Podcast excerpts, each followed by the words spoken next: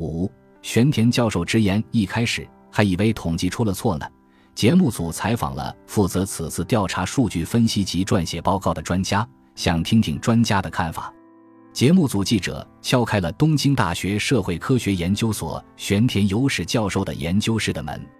玄田教授的研究领域是劳动经济学，他已在啃老族及期望社会学领域的研究而声名在外。玄田教授专门针对两千年就业冰河期踏入职场的年轻人的雇佣状况做过研究。时间过去了十多年，当时的年轻人如今已经步入三十多岁、近四十岁或四十岁出头的年纪，被称作了中年。他很想知道这些人如今又是什么样的状况。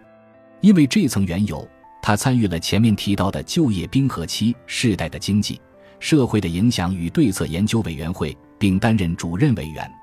由于过去曾在《中年危机观察：失意的一代》专题片中担任过嘉宾，玄田教授在百忙中抽出时间，爽快地接受了节目组记者的本次采访。我们走进教授的研究室，教授开门见山地谈起，其实此次调查结果令他非常惊讶。在对被调查者的收入进行逐月比较后，得出了一个结果：冰河期时代，四十岁至四十四岁。平均收入要少大约两万三千日元。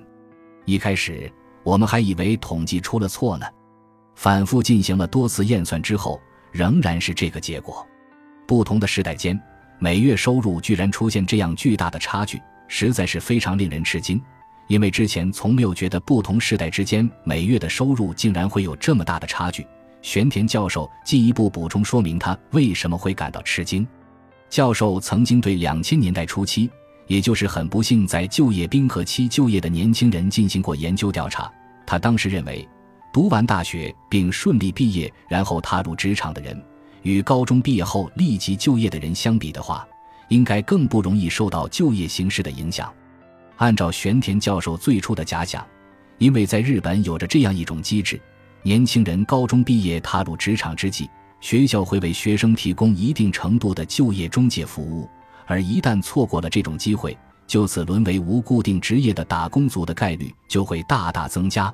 大学毕业之后再踏上社会的人，即使开始的时候可能会遭遇不利，但其后还是有更多的机会扭转不利处境。